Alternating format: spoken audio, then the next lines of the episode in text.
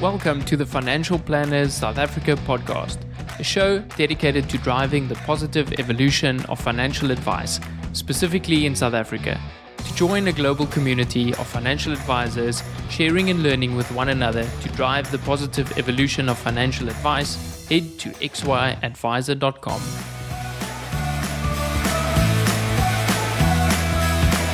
Portfolio Metrics is thrilled to bring you this podcast in support of our common passion people, and the evolution of wealth management. Our global business links precision investment management to expert financial advice through partnerships and technology. Portfolio Metrics is an authorized financial services provider. AssetMap is a proud sponsor of this podcast. Are you looking for the next big thing in advisor technology? AssetMap is used by thousands of financial advisors to help create more meaningful conversations with clients. See for yourself how AssetMap is leading the next phase of financial advice delivery. Learn more at asset-map.com forward slash Louis for special listeners discount. This episode is proudly brought to you by Allan Gray. They say it's important to live for today. Although that might be true, we can't forget to plan for tomorrow. There's a lot of it left, after all. Allan Gray is an authorized financial services provider. Visit www.allangray.co.za to learn how we build long term wealth for clients.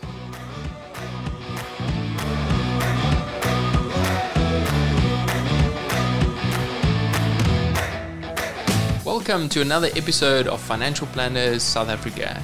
Today I'm really excited to have Angela with me. Angela is a certified financial planner and the owner of Corporate Retirement Services based in Bedfordview in Johannesburg.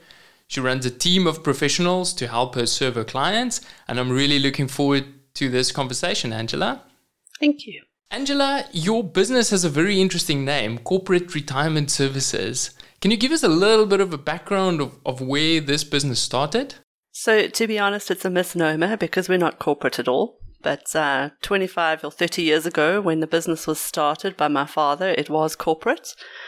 This, the sweet backstory is that the logo was actually designed by my then boyfriend, now husband. And um, so we are more retirement services. We work in the retirement space, but we're not very corporate at all. Lovely, lovely. It's so nice to see that family thread run through this. So financial planning's been in in your blood and in your DNA. And was that the first career that you jumped into? No, I um I left school and took a gap year. I took two gap years. One was intentional, the other one was by accident. Um, I then studied psychology and communications and went into teaching. So I taught English at high school level for a couple of years. Um, and then when I was pregnant with my first daughter, my father suggested I come and join him for a while. I had uh, done his admin to pay for beer and petrol money. And uh, he decided that might be a good fit. And so just after having my first child, I went and joined him um, with the intention of working together for a couple of years. So no, I'm an English teacher by, by training, which means that my, uh, hopefully my newsletters are grammatically perfect. That's a lovely base, eh? hey? That kind of teaching and the human psychology. I'm sure that served you so well over the years, but it wasn't wasn't intentional. It has served me exceptionally well. Funnily enough, I often think that the psychology and the communications training has served me better than than what I have given it credit for. I, I sometimes joke that I used to teach teenage girls English and now I teach older people about their money. It's still a teaching profession at the end of the day. that is so true. Teaching older people uh, how to live their life and how to align their values and you know how to make your money serve you. I want to talk a little bit about about the transition because you now head up the business and and you're the CEO and the owner of this business. And how did that transition happen from your dad over to you, Angela? As painfully as possible. Unfortunately, um, I came in and I had started to take over his partner's business intentionally. And then, unfortunately, my dad got very sick. And so I ended up with two businesses and a mentor who was too sick to mentor me. So it was a case of sink or swim. And we very quickly had to learn how to swim with lots of support, with lots of cheerleaders, with uh, people in the pool with us, thankfully. And in keeping with the family theme, my sister came and she worked with me for a while just to help me restructure the business. So yeah, it wasn't a smooth transition. It would have been nice if we'd worked together for longer, but that wasn't how it was supposed to be. But I suppose the blessing there is that I was forced to take a business that was my father's and make it my own. Yeah, put your own own stamp on it. And it's so true that you say that, you know, how difficult that transition is if it, if it's not prepared and unprepared. How has that shaped what you think of your future transitions into, you know, future people in the business? I mean, it was watershed in terms of finally getting to the point where I stopped running my father's business and started running my own business because we started doing things extremely differently. We got to a point where it was time to actually take out a blank piece of paper and say, how do we want this business to look going forward? Not how has this business been run for the past 20 years? And I think that that was a, that was a massive mind shift. And what it means for the future is that we're not afraid to reinvent. We're not afraid to look at things and actually discard what isn't working anymore, as opposed to just keep keep on doing something simply because it's what we've always done. Yeah, so it's almost taking out a blank piece of paper and saying, okay, let's let's start fresh. And Yeah. when you explain your services to new potential clients, what like what is it that you do and what is it that you offer them? I always promise to lose them some money up front. that was a promise that I learned from a friend of mine in the industry, and I've adopted it wholeheartedly. Um, but what we promise is a partnership.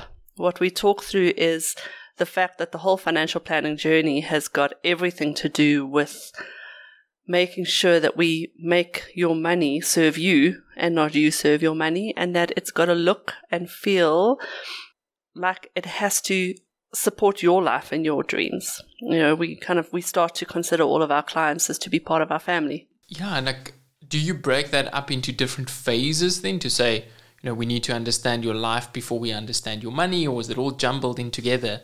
Hundred percent. That sentence is exactly what we work what we work with, and we talk to our clients about the fact that we've got no right to try and talk to them about their money without understanding who they are and what makes them tick.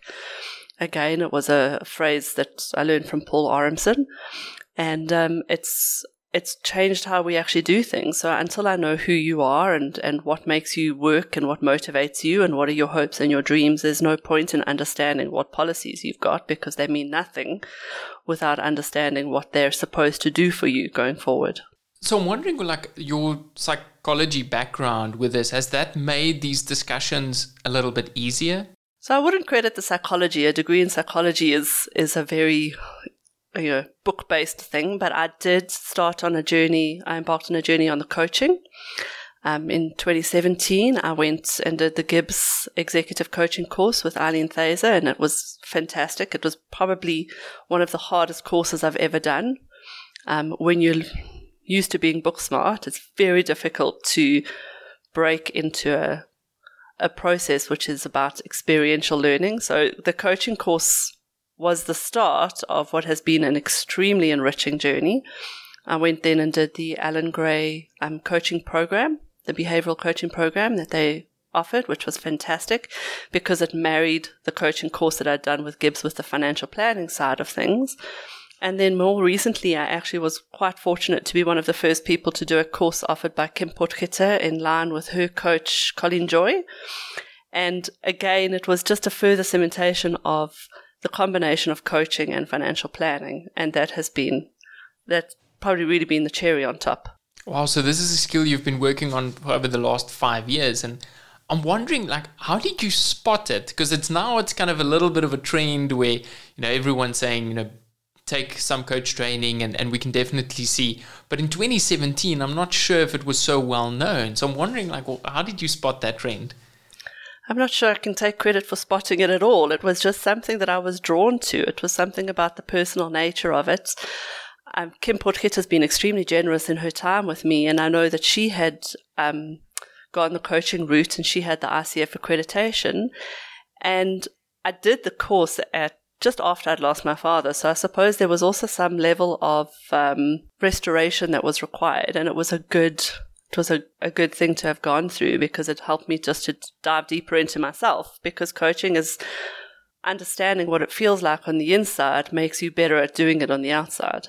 Yeah, that's so true. You know, you have to start with the work yourself, and and the same goes for financial planning. And I know we preach that you always, you know, financial planners need to have a financial planner, but I've never met someone that actually lives that until we started having it, having a discussion. And if you're open to talking about it, maybe you can you can give us a little bit of a background of how is it working with a financial planner and also being a financial planner? Like why didn't you do your own financial planning number one? And number two like kind of what what drew you to working with someone else?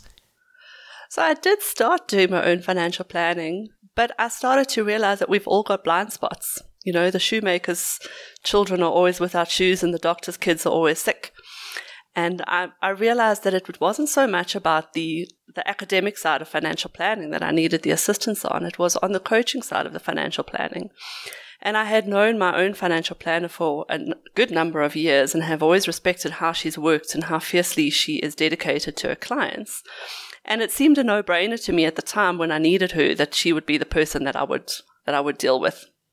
She's been fantastic and as with all financial planners, her value is not in the management of my retirement annuity. Her value has been in the conversations that we've had around my life and how do the finances suit there, helping me solve Rubik's cubes of, you know, personal requirements and how do we structure this and how do we think about that. And it's been it's been fantastic. And it's also a nice a nice way to see how other people take their clients through the process.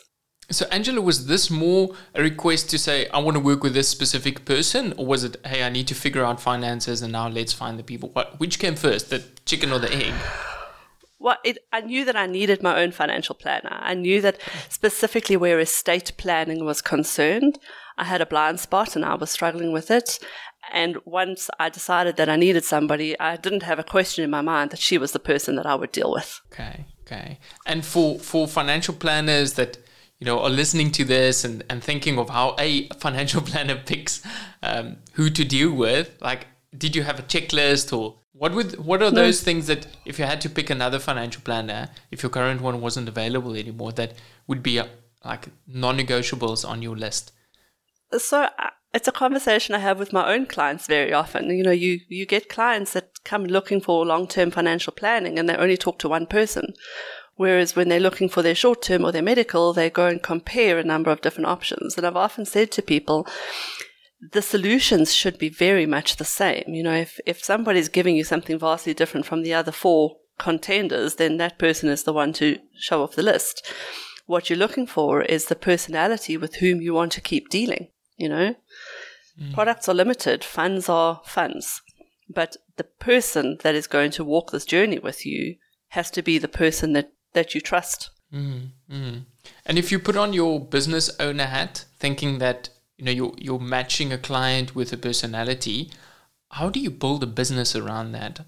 I'm not sure that I can even answer that question adequately, Louis. I think you just be who you are, and the people that are drawn to you, the people that want to do business with you, will come to you, and the people that aren't your people, either they won't be referred to you because you know you won't appeal to them in that way, or they won't end up doing the business with you. So I think you you draw the people that that are right for you.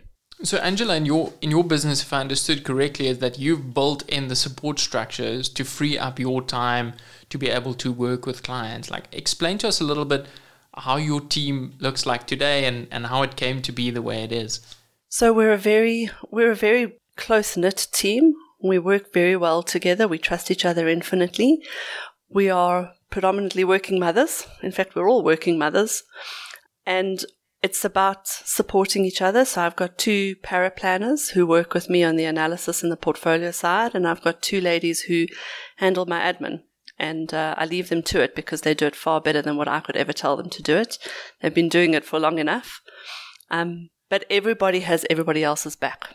So anybody that needs help doing anything, is able to ask any one of the five of us, and we're all there for each other. Doesn't matter what your actual job description is, we all do everything.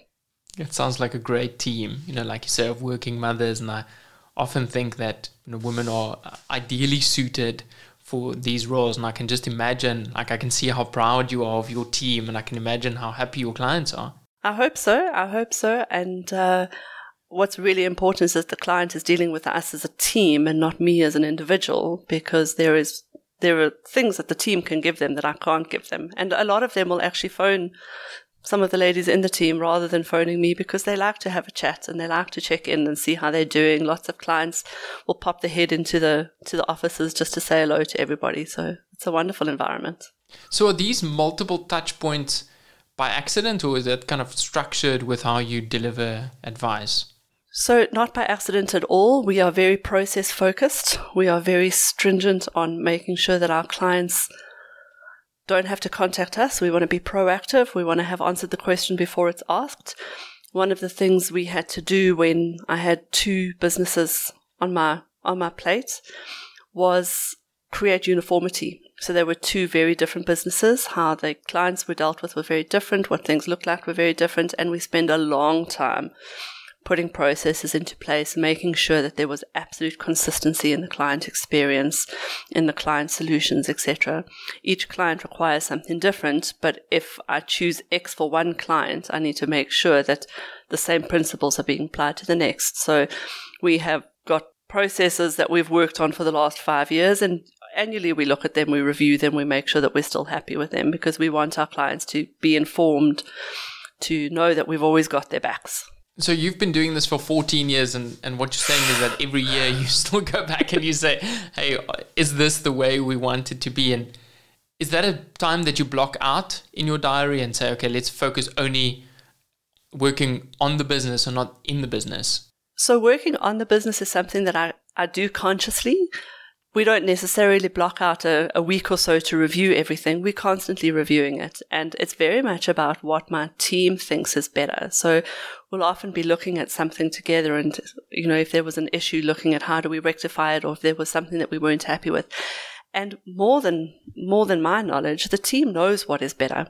Um, they know which companies are able to do what for us. They know how we can get information in and out of the system. So I listen to them um, we ask our clients, we'll often kind of say to our clients, just give us a little bit of feedback on what this felt like, what worked, what didn't work. And uh, we go from there. So it's just a, it's a constant work in progress. I love that. What you said, give us a bit of feedback on what this felt like.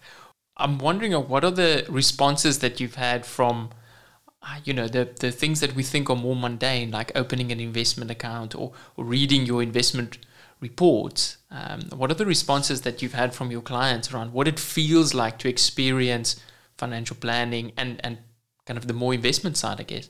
It's a great question, Louis. So, obviously, it depends per client, but what we try and do is make sure that the information is accessible to them.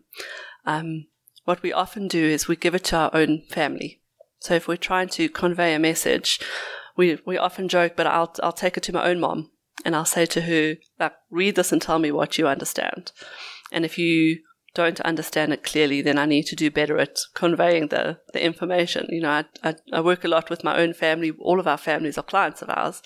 So we've got, we've got good, honest, brutal feedback on that side. and then, right. And then, you know, being on the receiving side of another advisor's investment process and, and information, etc., it's very eye opening for me as well because you know, I, I have to experience it as a client and the pain points of having to redo your FICA all the time and then having to complete this 15 page form. And, you know, so it's, there are some things we can solve and some things we can't, but our job is to make life as easy as possible for our clients. And that's what we try and do. That's probably already worth paying a financial planner for, just to say, hey, I can relate to my client's frustration with filling out just another form and another right? pack of documents. yeah and how scary it can be to transfer an amount of money into another bank account. You know, kind of you want to do that first test 100 rand and just make sure it lands because, you know, there's there, there's things that we we know work on our side because you can never unknow what you know. But uh, as a client, there are things that can be quite emotionally fragile to go through.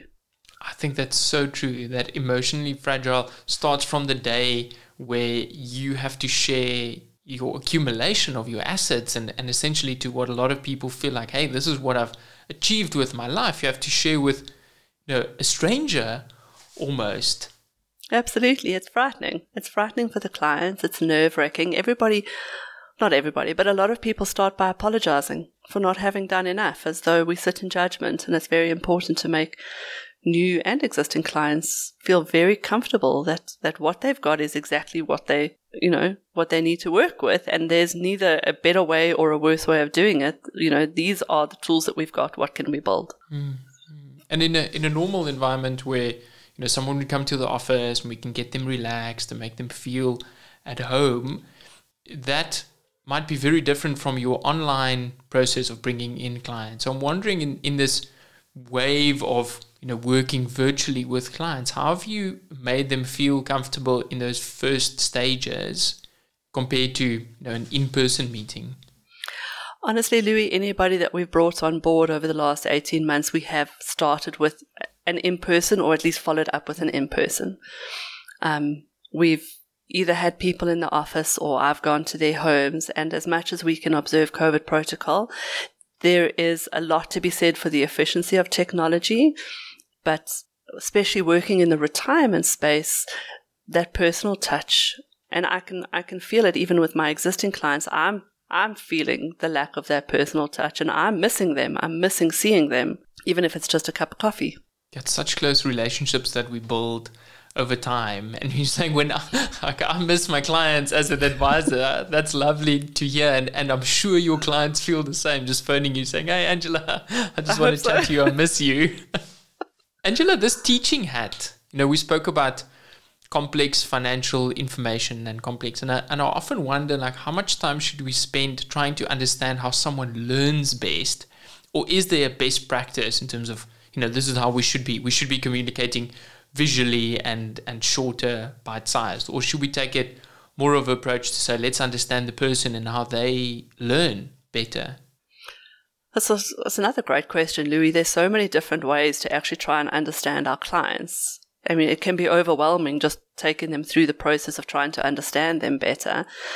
My my take on it is that you learn your clients as you as you actually get to know them and you start to understand which clients need the information, which need the technical data, and which just need the kind of the brush on top to go, I've got this all and it's covered. I know that the, the Teams test that, uh, that Kim Potgieter uses, I think that that's got huge value because that's not overwhelming in terms of trying to get it done. I've undergone the HardyDAR uh, profile, which was amazing in terms of the data it produced.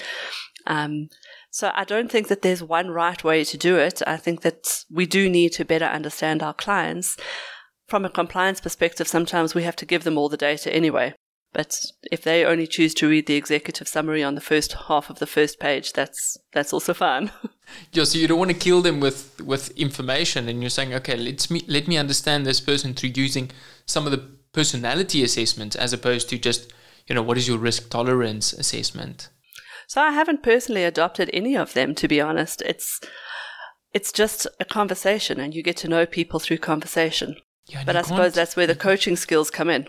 And that mindset of saying this is what we need to get out of a meeting. These are the important elements to to take out. This is what I want to get out. And then the input is maybe less structured. Well, 100%. Maybe I'm undermining the fact that the coaching conversation is where I'm learning the information because I'm not going in with the objective of selling a product or, you know, creating a plan that suits what we think is best practice. It's about learning about the client and what they need and then figuring out how to solve the problem. You know, you don't want to run at the problem with a screwdriver when what you actually need is a is a hammer. Yeah, they always say for a guy with a hammer, everything looks like a nail. So you don't don't only want the same the same outcome for all of your clients. And you know, I know that you also use portfolio metrics in your business, and I'm wondering what has that helped you to free up in terms of resources and time by incorporating a discretionary fund manager in your business? Oh no, it was a phenomenal it was a phenomenal turning point in my business in terms of finding finding a company that I truly trusted to do the research and the data analysis where the outputs were impeccable. You know, we can have conversations about their choices, but I, I have never kind of sat and second guessed it. And what it did was it it must have freed up another week a month, you know, where I wasn't sitting poring over Excel spreadsheets and trying to understand which, you know, which funds were the best best of the breed, etc. Bringing portfolio metrics onto on board was um, exceptional because it gave me absolute consistency. It gives me absolute trust in the fact that what's happening on the back end is well researched, it is perfectly executed, and I know that I'm getting the best. Yeah, it's significantly changed how I actually run my business. It doesn't sound like it's a piece of the business that you miss doing. oh, gosh, no, gosh, no. I absolutely love opening up the, the systems that they provided. I mean, the, the technology that they've given us to, to run financial analysis has made my life so easy and it makes the output so accessible to the clients. It was, you know, I, I sleep extremely well at night knowing that I've got them off my, on my side.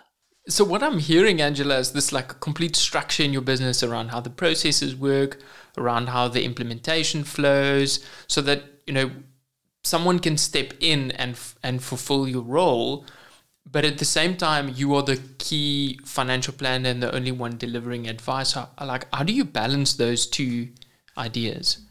I don't think there is balance. I think there's just averages, probably. You know, sometimes you're doing too much of the one and sometimes you're doing too much of the other. But when you when you work it out, there's a reasonable there's a reasonable average. Um, it's not perfect, Louis. It, it doesn't always work. It always requires review. It always requires assessment.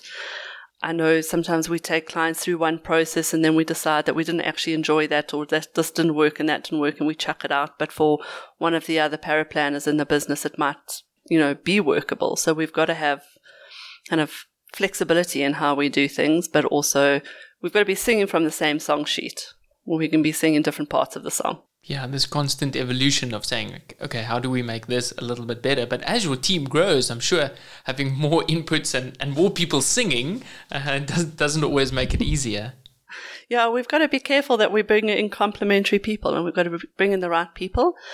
We're not looking to grow an empire. I'm not looking to build a massive business. I enjoy being smaller. I enjoy the personal touch. You know, I want to know that the people that we're working with as a team are the right kinds of people. I've long said you hire for personality and then you teach the skill. So I can't see myself kind of building myself into a, a, a 50 man business. It just it doesn't suit how we want to do business. It doesn't suit how I want to live my life. That concept of, you know, I think Seth Godin also says hire for attitude, train for skill.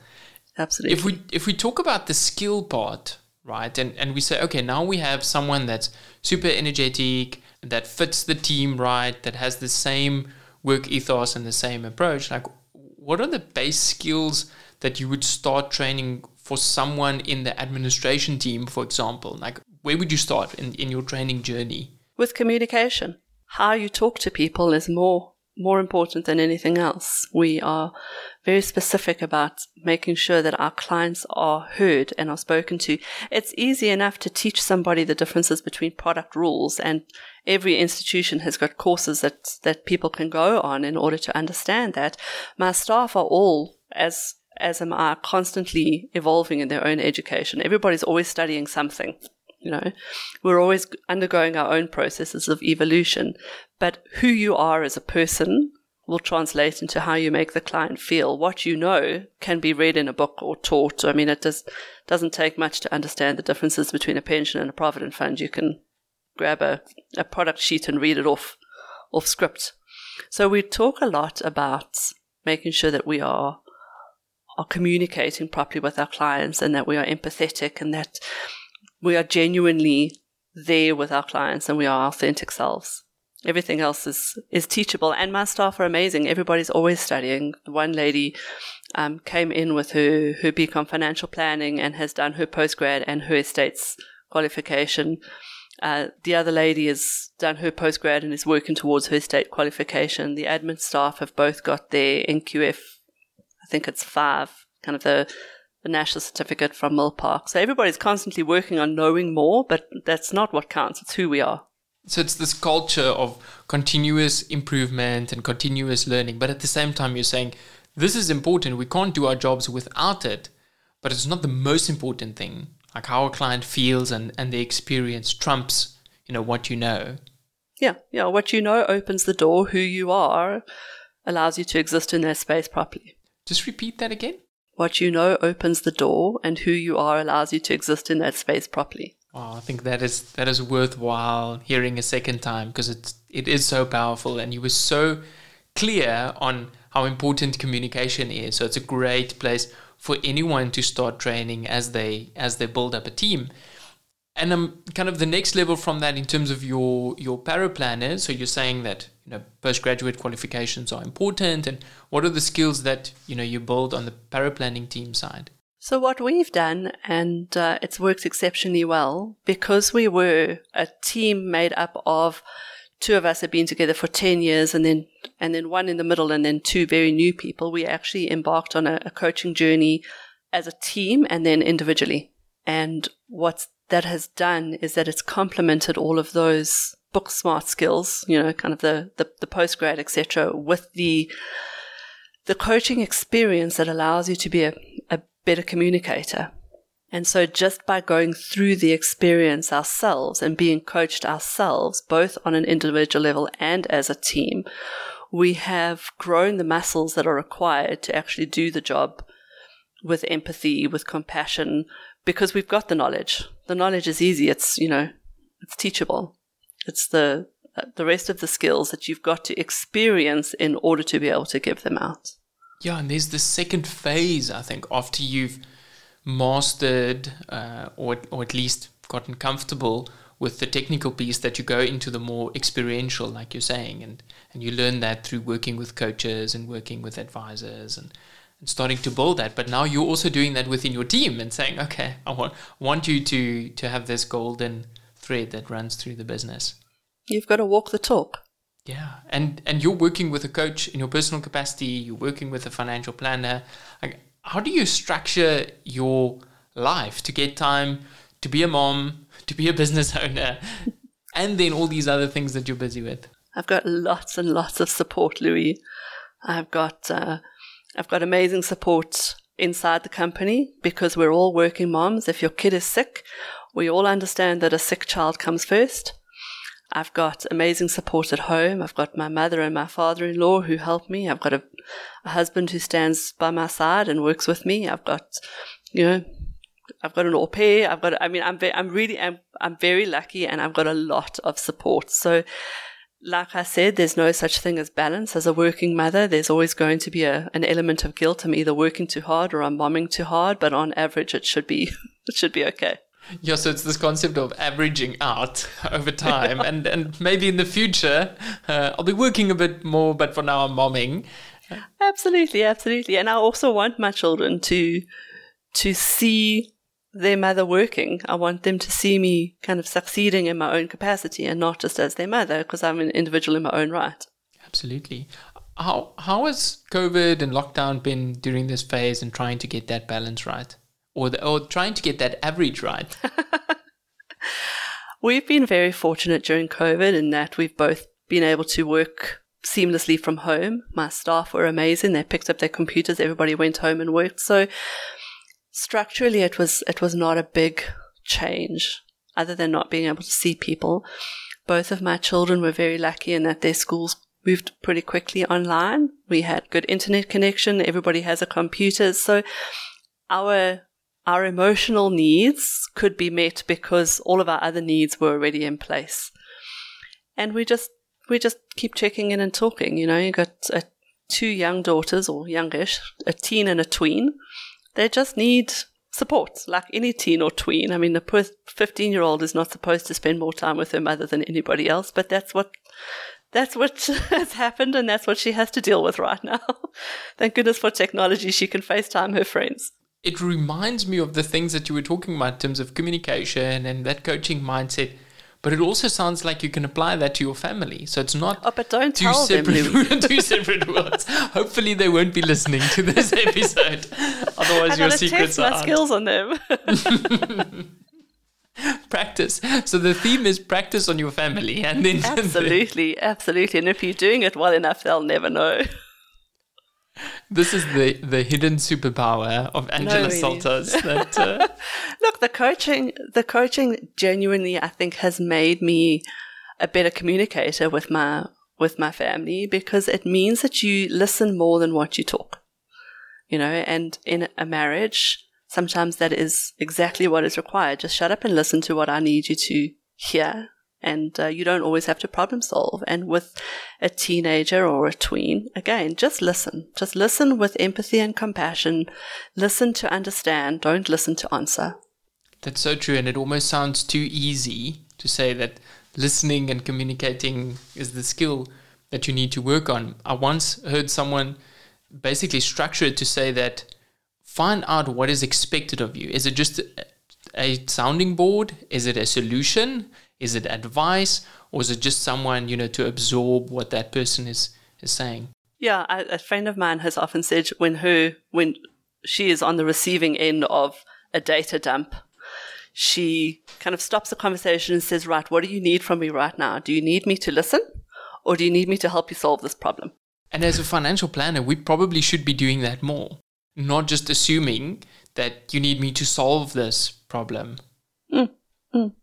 And also be careful of trying to jump in and prove how much we know. You know, our clients come to us because we're supposed to have a base level knowledge. We don't have to prove to them what we know about pension fund law. We're supposed to know it. Just listen to what the client needs. The client doesn't need to know pension fund law. He needs to know that you know it so that you can do your job. Absolutely. Angela, and if you look back on your journey building this business, taking over from your dad, what are the things that you would do differently with the skill sets and the knowledge that you have now? I don't know. I mean, hindsight is always 2020. It was it was hard while we were doing it. It was hard. I had a brand new baby doing a post grad. It was hard having a very sick father who couldn't give me client histories and I had to go and read their files for 2 hours. But I think that all of those school fees, I would probably pay them again because they've all built me into the advisor that I am today. So saying that the shortcuts aren't necessarily worth it, you know, going through this, experiencing it, understanding why it's important will get you to to where you are now. But it, I think the thing that comes through through all of these episodes and all of the guests that we've had is that you know it's a really difficult process, especially the first I would say kind of 10 years, but it's worth it. It is worth it. And if you are growing an environment that's conducive to growth, then it's absolutely worth it. It's an amazing profession. We get to meet the most phenomenal people. I, you know, my clients are just, they're, they're the most fantastic group of people and it's my absolute privilege to be able to work with them. You know, it's, it's wonderful to be of service to people who just exude goodness. And uh, if I can, if I can raise paraplanners into planners that walk into their client meetings with that attitude, then I've won the battle by a long shot. And is that the vision for corporate retirement services to to bring up the paraplanners into these roles and and make an impact? Oh, absolutely. The, the the two ladies that I've got are just so so well positioned to come and work with me. It doesn't it doesn't have to be a takeover. It can be complementary you know, characters and services and we can all work together. But, uh, you know, we are better together. Yeah, and it sounds like that team that you formed uh, is so key to you making sure that you know this is sustainable and you and you have the right people and you have the, the structures and you can can service your clients. And what has the feedback been from your clients? All positive. I suppose if anybody was unhappy about it, they haven't really let us know. But uh, we have fantastic feedback. Our clients are very encouraging. Um, the one lady recently achieved her CFP designation, and we put a little note out to our clients to say congratulations to her. And we received so many replies of encouragement and congratulations. And it's just, I feel as though the clients themselves embrace that family feeling. That's so great because you you attract the right people, and the right people you know means that you can fuel your business and you can kind of move forward on that. Yeah, yeah. The grass you, is greener where you water it. Yeah, and and how do you find those new people coming in, the new clients? It's pure referral, Louis. Because I came in and I took over an existing business, I didn't have to suffer the the pain of having to build it from scratch. We had different pain points that we had to suffer through, but that wasn't one of them. Um, and our clients refer new clients. We are fortunate enough that because we focus on servicing our existing clients, we're not constantly chasing new business. So I would rather keep a client happy and make sure that my existing client base is my focus. And we build to support that, that structure. So everybody that we get is known to somebody else that we already work with. Okay, so it's that buyer referral only. And what we see often is that businesses run around so hard trying to find new business that you know it's easy to neglect the existing clients, but the, the existing clients is what pays the bills and gets the team salaries out. Yeah, so we we're very focused on our existing clients. They are the people who have supported us through the transition. So many clients have been with the company for 20 years. You know, so it's it is our honor to be able to continue to serve them and it's our privilege and we want them to make sure that they always feel that that commitment. Wow, client for life. Please. And Angela, if you if you look at the future and you know trying to grow this business and bringing your team on and building on the skills and there's so much going on like how do you keep those averages what like what are the things that you're doing now to to keep that average in balance at the moment we're actually taking the time to enjoy the work that we've done. So we're not looking to build or grow for the foreseeable couple of years, simply because we've we've gone through an evolution already. We've gone through the process of bringing on two new people. The funny story is that I hadn't intended to bring on two new people, but I just the, the characters that were presented to me, I didn't want to lose one or the other. So at the moment, we will concentrate on the consolidation and the improvement of what we've got. And once we are ready to grow again, I think our path will become more clear to us. I can hear that leadership role that you're taking in terms of saying, okay, this is this is what we need to do now, and also the clarity of focus of what it is that you that you're building. I think this yeah, has been it's an okay. I think this has been an extremely valuable conversation, Angela. Is there anything else you'd want our, our listeners to know? That it's just a wonderful profession to be in, and that if we're all working together for the betterment of the industry, then we can actually only grow, grow and improve and, you know, create a profession that we can all be proud of. Absolutely. And XY Adviser is all about the positive evolution of financial advice, and that's why we have you here. So I want to thank you so much for sharing your journey and your story with us. It has been very inspirational, and long may you continue your impact in this profession. Thank you, Louis. Thank you for taking the time. Thank you for the lovely chats and uh, for getting to know me better. Thank you so much, Angela.